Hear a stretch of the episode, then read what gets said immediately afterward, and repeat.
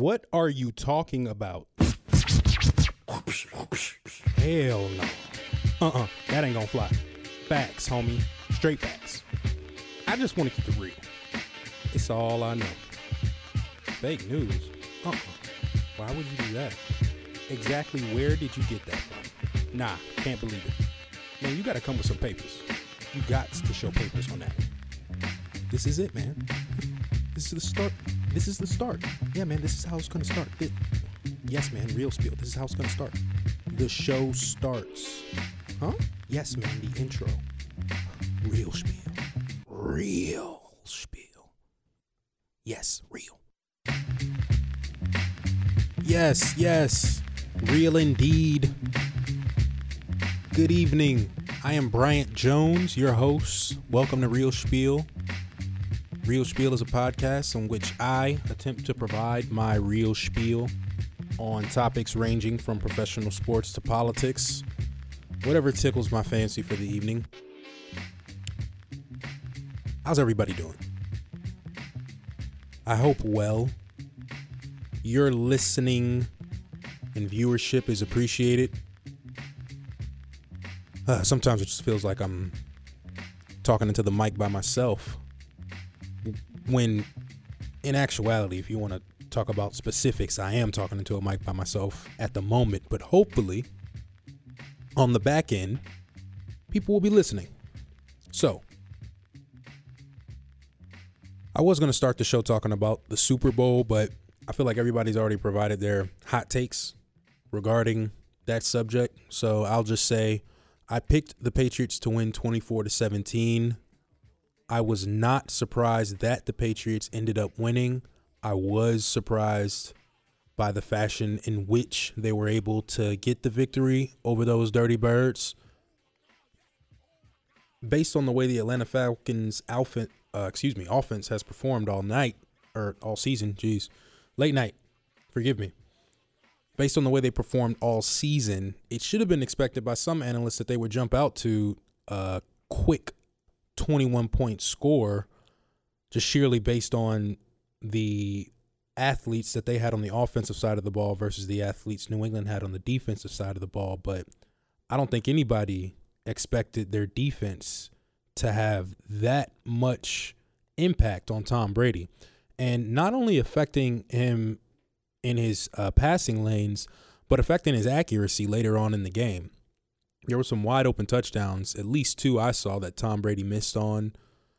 That throw that Edelman that's going to end up going down in Patriots lore, just like for the Steelers, we have the uh, Immaculate Reception. The Giants have David Tyree, the gum on the helmet, and Mario Manningham. A lot of people forget about Mario Manningham in 2013, but that was an amazing catch down the sideline, too. But yeah, this will be that for the Patriots. And on that throw, that was Julian Edelman saving Tom Brady from a horrible throw that should have been picked off or at least tipped. And it was, but it's just Edelman was able to make a miraculous catch. So that's pretty much all the thoughts I have on the Super Bowl. Congratulations to the GOAT, Tom Brady. I'm not a fan of your politics, but I am a fan of your football playing ability, sir. And you showed out. I mean, you didn't play extremely well. You probably didn't deserve the MVP, but based on the way you performed all season and the way you were able to step up in the face of guys like Grady Jarrett, Vic Beasley, Dwight Freeney. There was a Dwight Freeney sighting this postseason. He hadn't had a sack since October, and he decided to show up in February for the Super Bowl. So, you know, the game overall was a bit of a disappointment because I found myself rooting for the Falcons by the third quarter, specifically Julio Jones, right? My boy Quintorris got four targets, all of which he caught. Even that last one, which should have sealed the game for the Falcons. When a, Julio makes a catch like that, he's basically saying, all right, nobody's going to top this catch. Let's just run it from here on out. Not to mention the fact the Falcons ran it five times after they compiled a 21 point lead, or was it 25 point lead? So once they went up 28 to 3, they proceeded to run it five more times after that. What are you doing? You're snapping the ball with 19 seconds left on the clock in the late third quarter. What are you doing, Kyle Shanahan? like I said, I could talk about the Super Bowl, but enough people have provided their input on that topic. And, you know, we all saw the game. Most people who are somewhat football savvy understood what took place. And, you know, I'm not going to rehash that topic too much. I'm more interested in the NBA. Now, I know the Magic played tonight, and I was trying to catch bits and pieces of it. But beyond regional matches, I am so infatuated with Russell Westbrook's play. I know he's leading the league in turnovers and a lot of other numbers that you're not too happy about, like um, negative PER. And um, I think he is leading the league in least wins above replacement, if I'm not mistaken, but I could have just made that up. So let me go into the stats that I know are true regarding my boy Russie West, because he's averaging a triple double in a league where averaging a triple double hasn't been seen since 1961, right? So to put that in its context, the last time someone averaged a triple double, there were no color TVs. We were still listening to terrestrial radio, radio, excuse me, and the NFL had just played in its first championship game. So, to put all those numbers in its context, it's taken that long for another player to approach averaging a triple double. Russell Westbrook is on the cusp of doing so with 31 points, 10 assists, and 10 rebounds, right? Now, the only other player to average a triple double statistically is the big O, Oscar Robertson, right?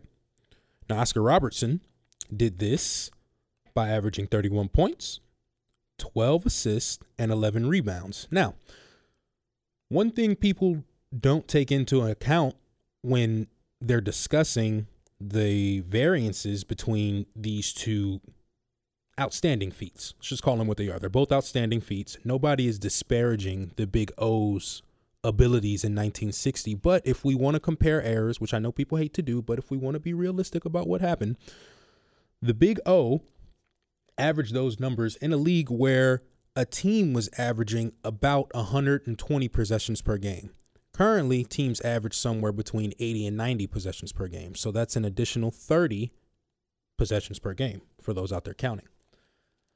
Now, to put that in its proper perspective, basketball reference suggests that Magic Johnson would have averaged a triple double three times in his 11 year career had the pace of play been similar to the pace of play that was around when the Big O was compiling all these crazy numbers. Now, I don't know if anybody's ever watched footage of Oscar Robertson or Bob Cousy or Bill Russell or name a Celtic. I mean, basically, that's the only team that was good back then was the Celtics, and they were just giving guys like uh, uh, Lou Hudson that work. I mean, or Lou Hudson.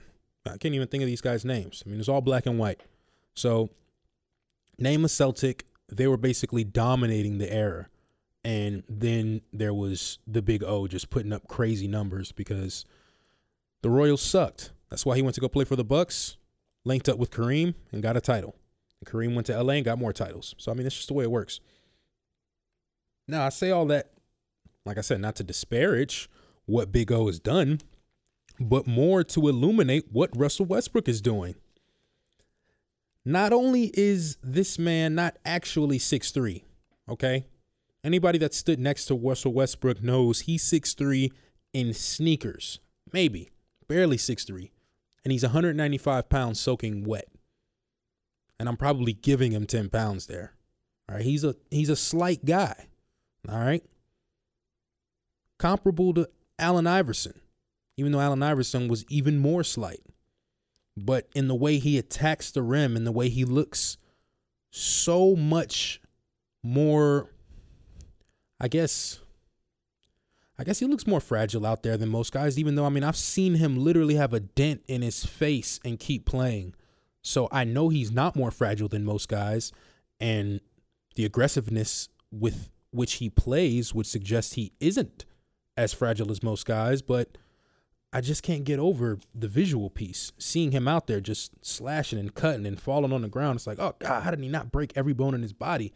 But it's my favorite player to watch. I don't care how many turnovers he has. I don't care how many times he jacks up an ill advised three with 20 seconds left on the shot clock.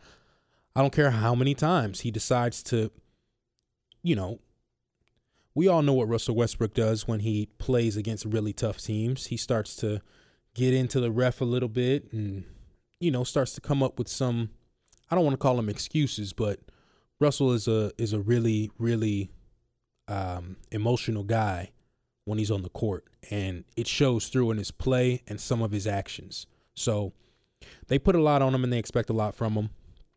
I expect a lot from him, and he's delivered. I don't have a bad thing to say about Russell Westbrook. So, all in all, I think he gets overlooked way too much when we're discussing some of these crazy numbers. People always want to look to Harden. People look to Russell Westbrook because of the fact that he's averaging the triple double, but they always say, well, is he winning? Yeah, he's still in playoff contention in the West. Last year, the West was by far and away the toughest conference in the NBA.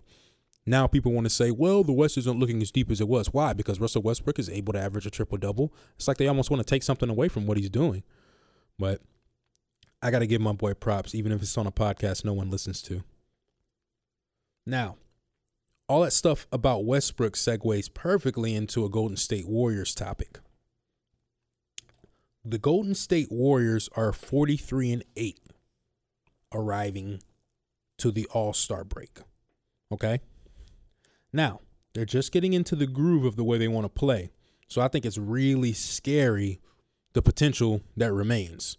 And I think we've done LeBron James a disservice by disparaging this man's legacy the past week or month or whatever, Charles Barkley and all these different talking heads calling him soft, saying he doesn't want to compete. I think all that is evidence of the fact that we haven't been discussing Golden State enough. Because if people were was paying attention, people were paying attention to what Golden State has going on the last month of the regular season, they would notice, yeah, LeBron has a point. They do need a backup point guard because the Warriors' top three starters are all shooting 85% or better from the free throw line. Kevin Durant leads the team in points, blocks, rebounds, and minutes with 26 points, two blocks, eight rebounds, and 35 minutes per game. None of their starters play above 35 minutes per game, and Draymond is out here sacrificing points, rebounds, and assists for KD. All right. It seems like Curry and KD finally got together and realized hey, Steph, I played with Russell Westbrook. I know about ball dominating point guards. I don't need you to acquiesce. Seems like they finally had that conversation, and Steph has figured out in the last month oh, okay, I can still be Chef Curry while also having the Slim Reaper in the corner to rip things off for me. I don't know why it took two months to figure that out, but you know, guys have to get in their groove. So, all in all, over the last month, Curry is averaging, all right, in the month of February alone, 34 points, nine assists, and uh, four rebounds with three steals. Sorry, my eyes got a little shaky there. It's one o'clock on a Tuesday. Please forgive me. Or 1 a.m. on a Wednesday. So, anyway, the only problem I see moving forward for the team, if any, you know, this is really me just nitpicking, trying to find a topic to discuss trying to find a way that the Cavs can sort of get under the skin of these golden boys is Draymond Green. Now, people have questioned Kevin Durant's mental toughness, mental acumen in the past, and I haven't, right? Because I don't play in the NBA and I don't know how hard it is to make a three pointer from 35 feet out with, you know, 20, excuse me, with 20 something thousand people screaming your name. I don't understand that pressure and I don't think I ever will. But the fact remains, some out there have raised the question, some who have been in Kevin Durant's position and some who haven't. But for better or worse, the man's toughness has been questioned in the past. I say all that to say Draymond Green is a player who doesn't suffer softies well. Is that the best way we can put it? He don't like softies. We all know about Draymond's streak, right? His tough streak. We all know about what got him into the NBA. We all know what makes him such a great player. And we all know about his mentality when it comes to dealing with teammates. No nonsense. So we've seen Kevin Durant and Draymond Green getting to more than a couple arguments on uh, the court.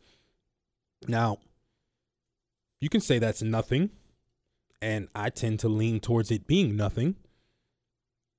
But if we want to look at something to nitpick, Kevin Durant did leave Russell Westbrook.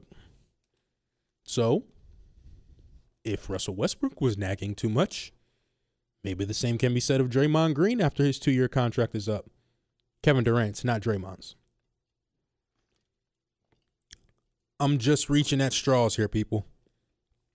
Obviously, Golden State is the best team in the West, probably in the NBA, and they are more than likely going to run through the playoffs with like four losses total by the time they get to the finals.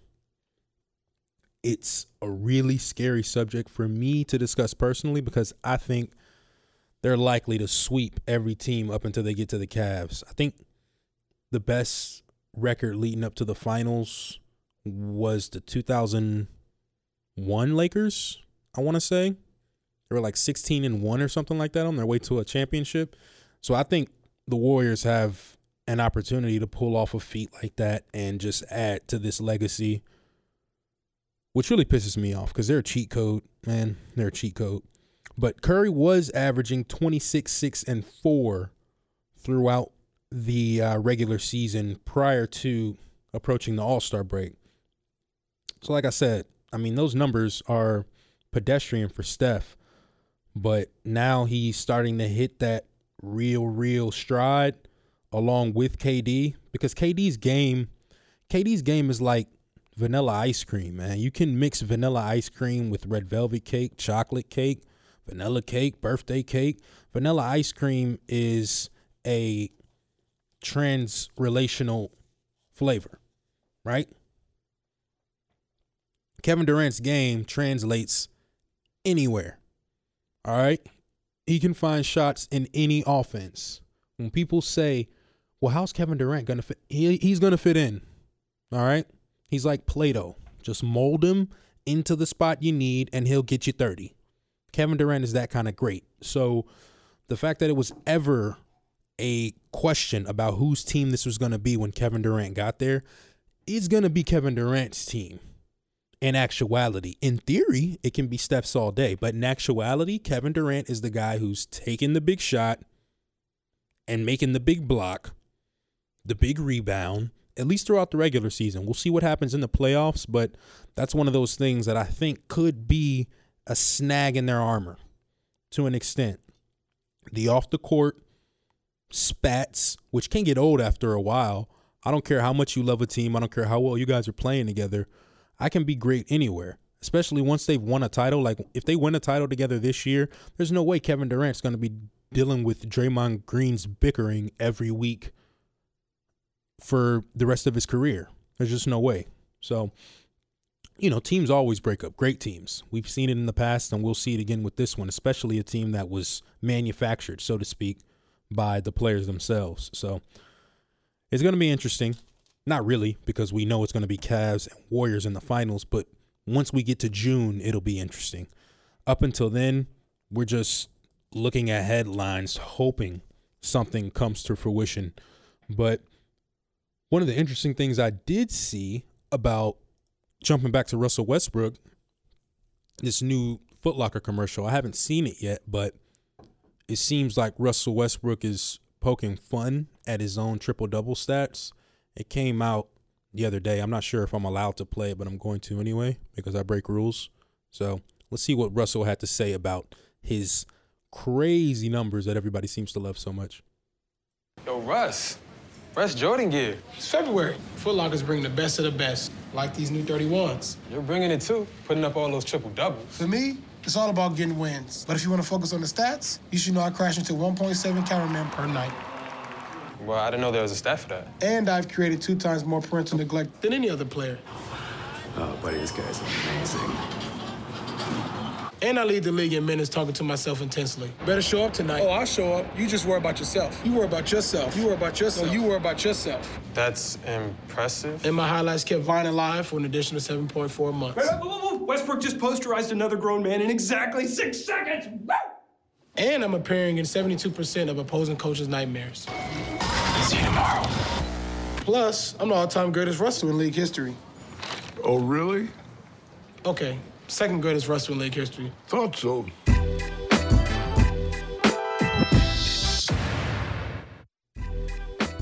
That was funny. Um, yeah, that was Bill Russell at the end there saying, "Oh, really?" For youngins out there that don't recognize greatness when they hear it. Uh yeah, the second greatest wrestler. I don't know. Is he? Does D'Angelo Russell have something to say about that? Maybe in ten years.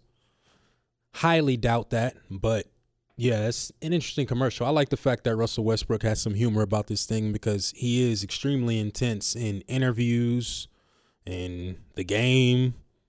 I mean, just everything he does seems really intense. I mean, even that if you go on YouTube and search Russell Westbrook's Ascension or something like that, it's like a video of him, like this documentary thing they did on him or some local news report they did on him in LA when he was like a sophomore.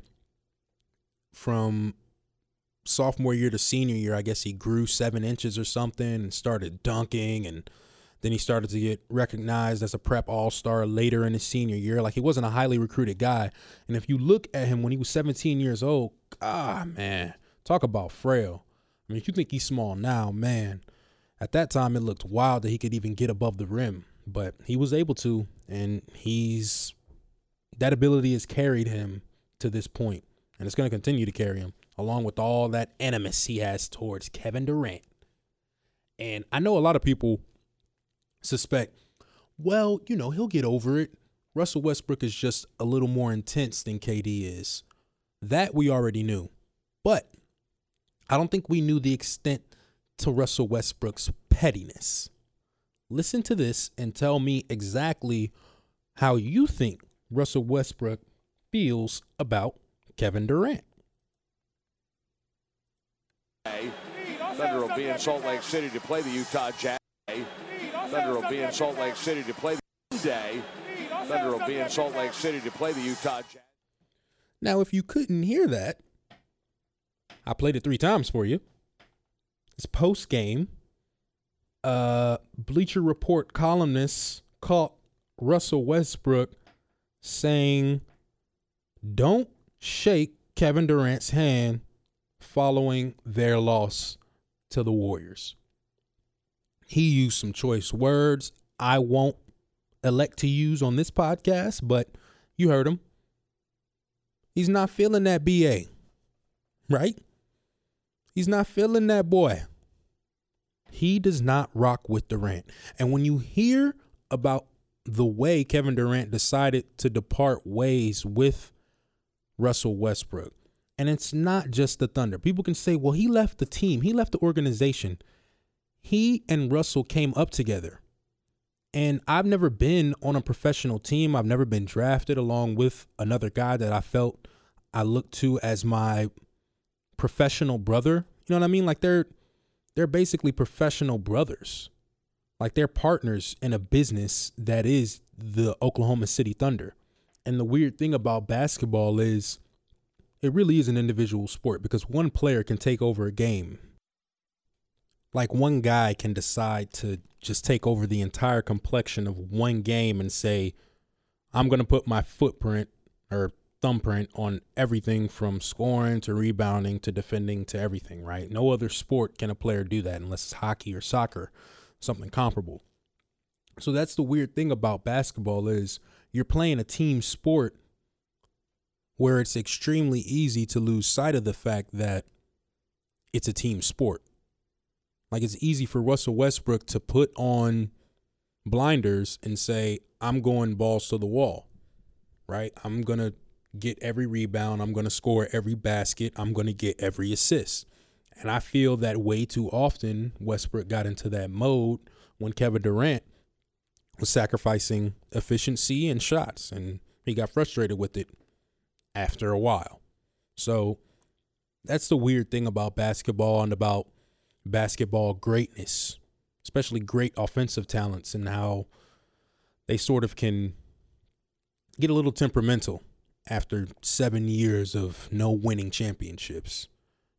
I mean, hell, we've seen teams that won championships and still get temperamental because one guy's not getting the credit he feels he deserves. So, all types of things like that happen with basketball teams, prima donnas, and whatnot that don't occur in other sports. Now, since the West is decided, we all know the Warriors are running away with that conference. Spurs are right there, and it will be Warriors Spurs in the Western Conference Finals unless the Houston Rockets has something to say about it. But I'm picking Warriors to beat them in five games. I just don't see San Antonio being able to offensively put up the output that Golden State can. All that leads me to want to talk about the messiness going on in New York. I don't like drama, but the Eastern Conference provides it in spades. So I'm just going to dig into that because we all know the Cavs are running away with the East and the Knicks are such a mess. It's fun to talk about. So the Zen Master Phil Jackson recently referenced a Bleacher Report article regarding Melo's will to win. Now, this is just the latest in a string of shade Phil Jackson has thrown Melo's way, starting with just the fact that Phil Jackson came to New York and questioned whether or not Melo wanted to be there. When Melo was the one who re signed, when Melo was the one who put a no trade clause in his contract just so he could decide when he was ready to leave New York. When Melo was the one that forced his way out of Denver just to get to New York and was being courted by pretty much every team that needed a scorer, which is every team, and decided to stay in New York. So I think it's kind of ironic that the king of LA, former king of LA, Mr. Phil Jackson, Zen Master himself, is questioning a New Yorker's want to remain in New York. That just seems very interesting to me because Phil Jackson is the one who it was questioned whether or not he would be attending every home game in MSG it was questioned whether or not he was taking this job simply because he was offered 12 million per year. All these things were questioned. Phil Jackson's heart was questioned way more so than Melo's. Is the same Phil Jackson whose writer friend Charley Rosen decided to publish an article about Melo's usefulness in New York, or lack thereof, rather. He basically said that he's worn out his welcome in New York, right? Where would that information have come from if not New York's front office? Why are they so messy? Why are they throwing so much shade at probably the greatest player in their franchise's history? I mean, who they got? Patrick Ewing? Patrick Ewing was great. But are you taking Patrick Ewing or Carmelo Anthony? You know the answer. Now, Phil Jackson has requested Kevin Love straight up for Melo. LeBron James denies those reports, but he just don't like Phil Jackson. He um, has a no trade clause that can be waived up until February 23rd. And I truly believe Phil Jackson is throwing all these sneak disses out there in the media just to force Melo's hand. Like he wants the fans and the media to be labeled the bad guys when anyone with any modicum of sense understands Phil Jackson is pulling all these strings. All right. He's Geppetto, and guys like Charley Rosen are definitely his Pinocchios. Phil Jackson is one of those guys who constantly regards himself as a psychological genius. And it's not to say he isn't. I mean, I just think he's a really good babysitter, personally. I think he's just really good at handling high.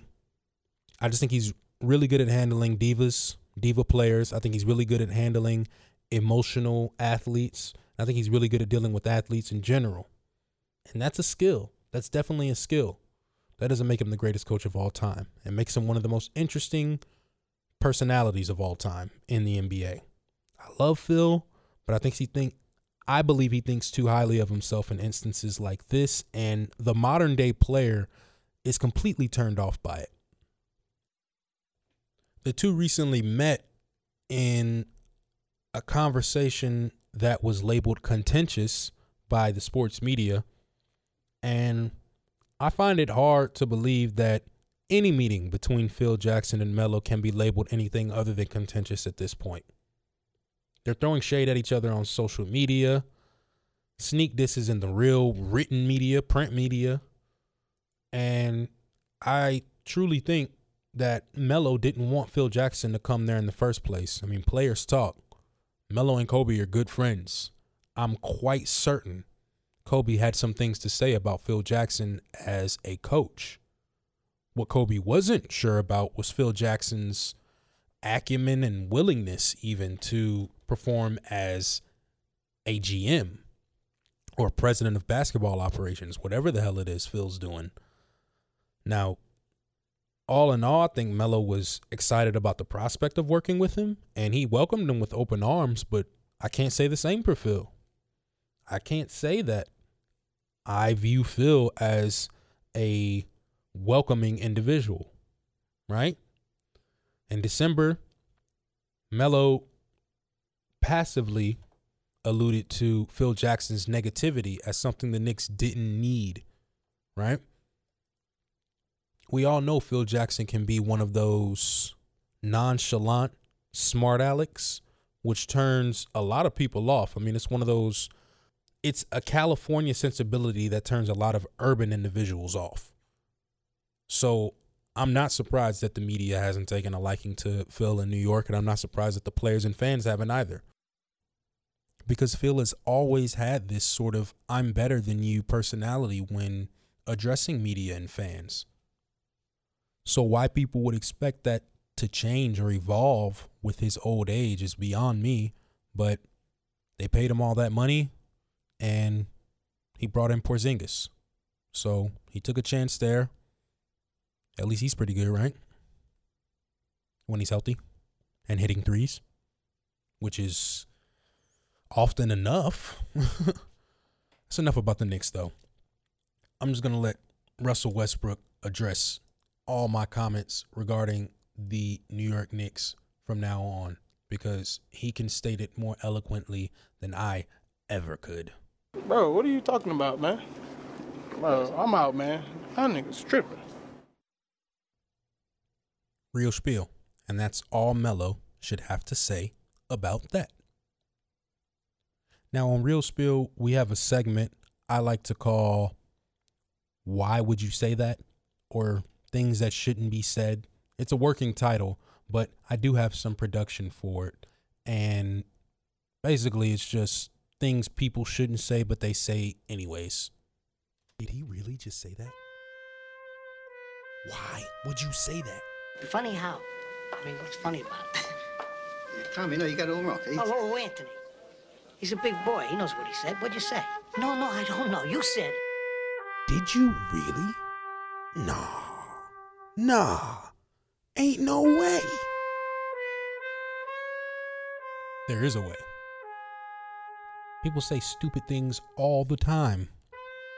And sometimes they say them without thinking people are listening. Sometimes they say them intentionally while people have cameras right in front of their faces. And sometimes they don't realize the ramifications of what they are saying on future ability to earn income and not look like a jackass. So, without further ado, I bring you things people shouldn't say, but they went ahead and said anyways. Now, the first contestant is Sean Connery. One Sir Sean Connery was on an interview with Barbara Walters back in the day, and he had some pretty shifty things, let's just call them shifty, to say about spousal abuse. Love that. I haven't changed my opinion. Uh, You haven't. No, not at all. You think it's good to slap a woman? No, I don't think it's good. I don't think it's it bad. must- I don't think it's that bad. I think that it depends entirely on the circumstances and if it merits it. Yeah. What would merit it? Well, if you have tried everything else, and women are pretty good at this, they, they can't leave it alone. Yeah? They don't they want to have the, the, the last word, and you give them the last, last word, but they're not happy with the last word. They want to say it again and, and get into a really provocative situation. Then I think it's absolutely right. To give a good slap. Yeah, absolutely. Good? Huh? Wait till people see this interview. Are You're going to get mail. Might get some female. Love that. Whoa, man. Cue statements from back in the day that currently ruin your career. Round one certainly goes to Sean Connery there. Now, hold on to your hats because I know you're wondering how you're you going to top that? How are you going to top Sean Connery basically saying he likes to hit women and afterwards saying, I'm going to get more women based on the fact that I like to hit women? I'll tell you how I'm going to top it. The only way I know how. With the Bishop, Magic, Don Juan on a pimp seminar to address the concerns of modern day hustlers. I got into this pepper thing, I want to do it the right way and learn some of the unwritten rules. That's why I was talking about the seminar, so that we can get players to come down there and bring their grievance, their problem, uh, how to catch a hooker, uh, what you do to be a boss player, uh, what do I say to my wife when I decided that I wanted to be a true player and walk out on the family. We need a seminar so we can teach these guys to give them the right understanding so they'll know. Yeah. The necessities, right? Industry insight with a professional pimp is necessary if you're trying to get into the pimping game and learn some of the unwritten rules, as my boy with the finger curls said at the outset of that video. Man, I think Bishop Don Juan won that round simply based on the fact that he was dead serious. I think that there was a little joking in Sean Connery's tone, just based on the fact that he started laughing. Most of that could have had to do with the awkward silence and Barbara Walters staring daggers at him. And my only response to Barbara Walters in that interview would have been you better stop looking at him sideways before he knocks that look right off your face because clearly he's shown he has no problem knocking a chick out. And by happenstance, that subject segues perfectly into a Floyd Mayweather discussion. My closing thoughts for the evening are Mayweather versus McGregor. Is it a done deal? I like to think that it's 70% wrapped up, right? Both fighters realize this is the highest purse either of them stand to make in their professional fighting careers.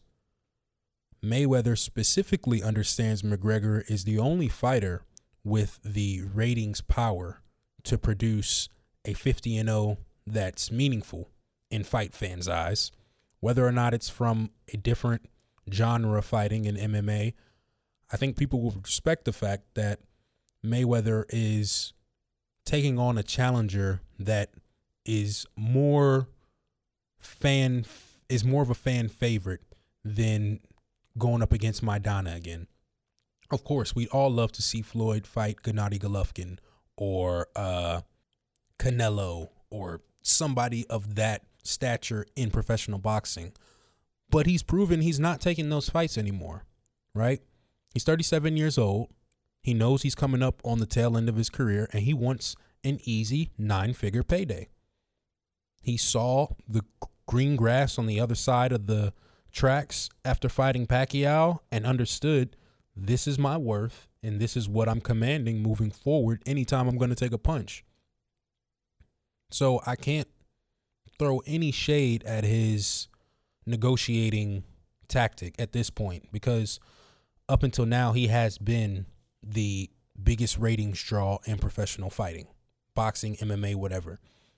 But Floyd's a smart man, not book smart, but business smart. And he understands that boxing's on a decline and MMA is on an incline. Otherwise, he wouldn't even mention Conor McGregor's name. Three years ago, you'd be hard pressed to get him to name any MMA fighter. Right? He didn't respect the art form.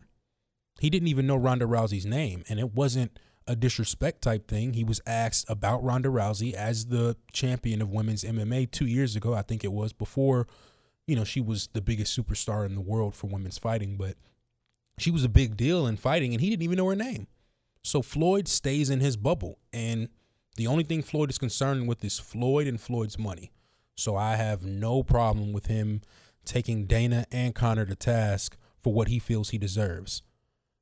At that same token, Floyd needs to recognize the position he's in regarding Conor McGregor and McGregor Productions because McGregor Productions, promotions, whatever you want to call it, has the ability to bring at least 2 million pay per view buys. He's shown that twice, three times now, consistently. He's carrying a country on his back. And if he can bring 2 million pay per view buys himself, he doesn't need Floyd. He doesn't need to jump into the boxing ring. He could fight Joe Schmo over in Ireland and still draw 500,000 to a million pay per view buys by himself with just the McGregor name. So he doesn't want to do that because MMA is more taxing on the body and he has a shorter shelf life. But if he was able to make the transition to boxing, which California has already licensed him, I see no reason he shouldn't take that fight because it's a win win. Say he goes 12 rounds with Floyd. Say he goes 10 rounds and Floyd beats him in a technical knockout in the 10th round, 9th round. So what? Conor McGregor can just say, I hopped in the boxing ring with your supposed greatest of all time, lasted 10 rounds in a sport I've never competed in professionally, and made at least $50 million. Because that's probably what he's going to walk away with if this fight ever comes to fruition. He'll probably walk away with at least a solid 50 to 60 million, and Floyd will walk away with his nine figure payout. No way both of them get nine figures. No way. And if that's what it comes down to, a dick showing contest between who's going to get 100 million first, Floyd's going to win that battle all day because of longevity. And even now, Floyd has more Instagram followers. Floyd has more mentions in the social media sphere, which I know is sort of a shoddy analytic, but it's it's indicative of mentions and it's indicative of, you know, traction. So whether it's negative or positive, Floyd gets it and he understands his ability to impact a a uh, a purse, a fight purse, and an overall promotion. So I can't begrudge Floyd for wanting to make his money, but he needs to understand UFC's on the incline and boxing is on the decline. So real recognizes real, and Floyd's no dummy. He wants that money, and he's gonna get it. That being said, Conor's no slouch either. He made a reported 40 million last year in 2016, right? And that was before he was solidified as the biggest fight superstar in America for sure, but people forget his international flair is strong. He can go to any country in the world and get recognized right now. He's on that Mike Tyson in 1992. He's got that sort of aura surrounding him, and he's likable. So those things all go hand in hand with the marketing mix. So I'm very interested to see how that progresses. And beyond that, Anthony Joshua and Vladimir Klitschko fight in March. So boxing is looking fun, man. We got some heavyweights, we got some strong middleweights, and MMA is obviously flourishing more than anyone could have imagined when that first cage match took place in the 1990s. And I digress. Well, folks, that's all I have for the evening. Ladies and gentlemen, if you took the time to listen to this podcast, I truly love you, and I do mean that. The only favor I'll ask is that you continue to listen, and if you're a fan or foe, subscribe, review, get involved in the creative process, and reach out. I love answering questions and talking back and forth about everything I talk about on this podcast. So if you like what you hear, give me a holla. I am going to leave you with some smooth tunes as always. This is Gary Clark Jr. Things Are Changing, captured in Warner Brothers Live Room. Hope you folks enjoy. I love smooth jazz, smooth, soulful, funky type beats, and I love guitar players. So, Gary Clark Jr. ranks right up there with the best doing it right now. And if you're not a fan, I hope I can introduce you.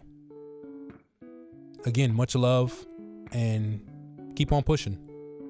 I'm out.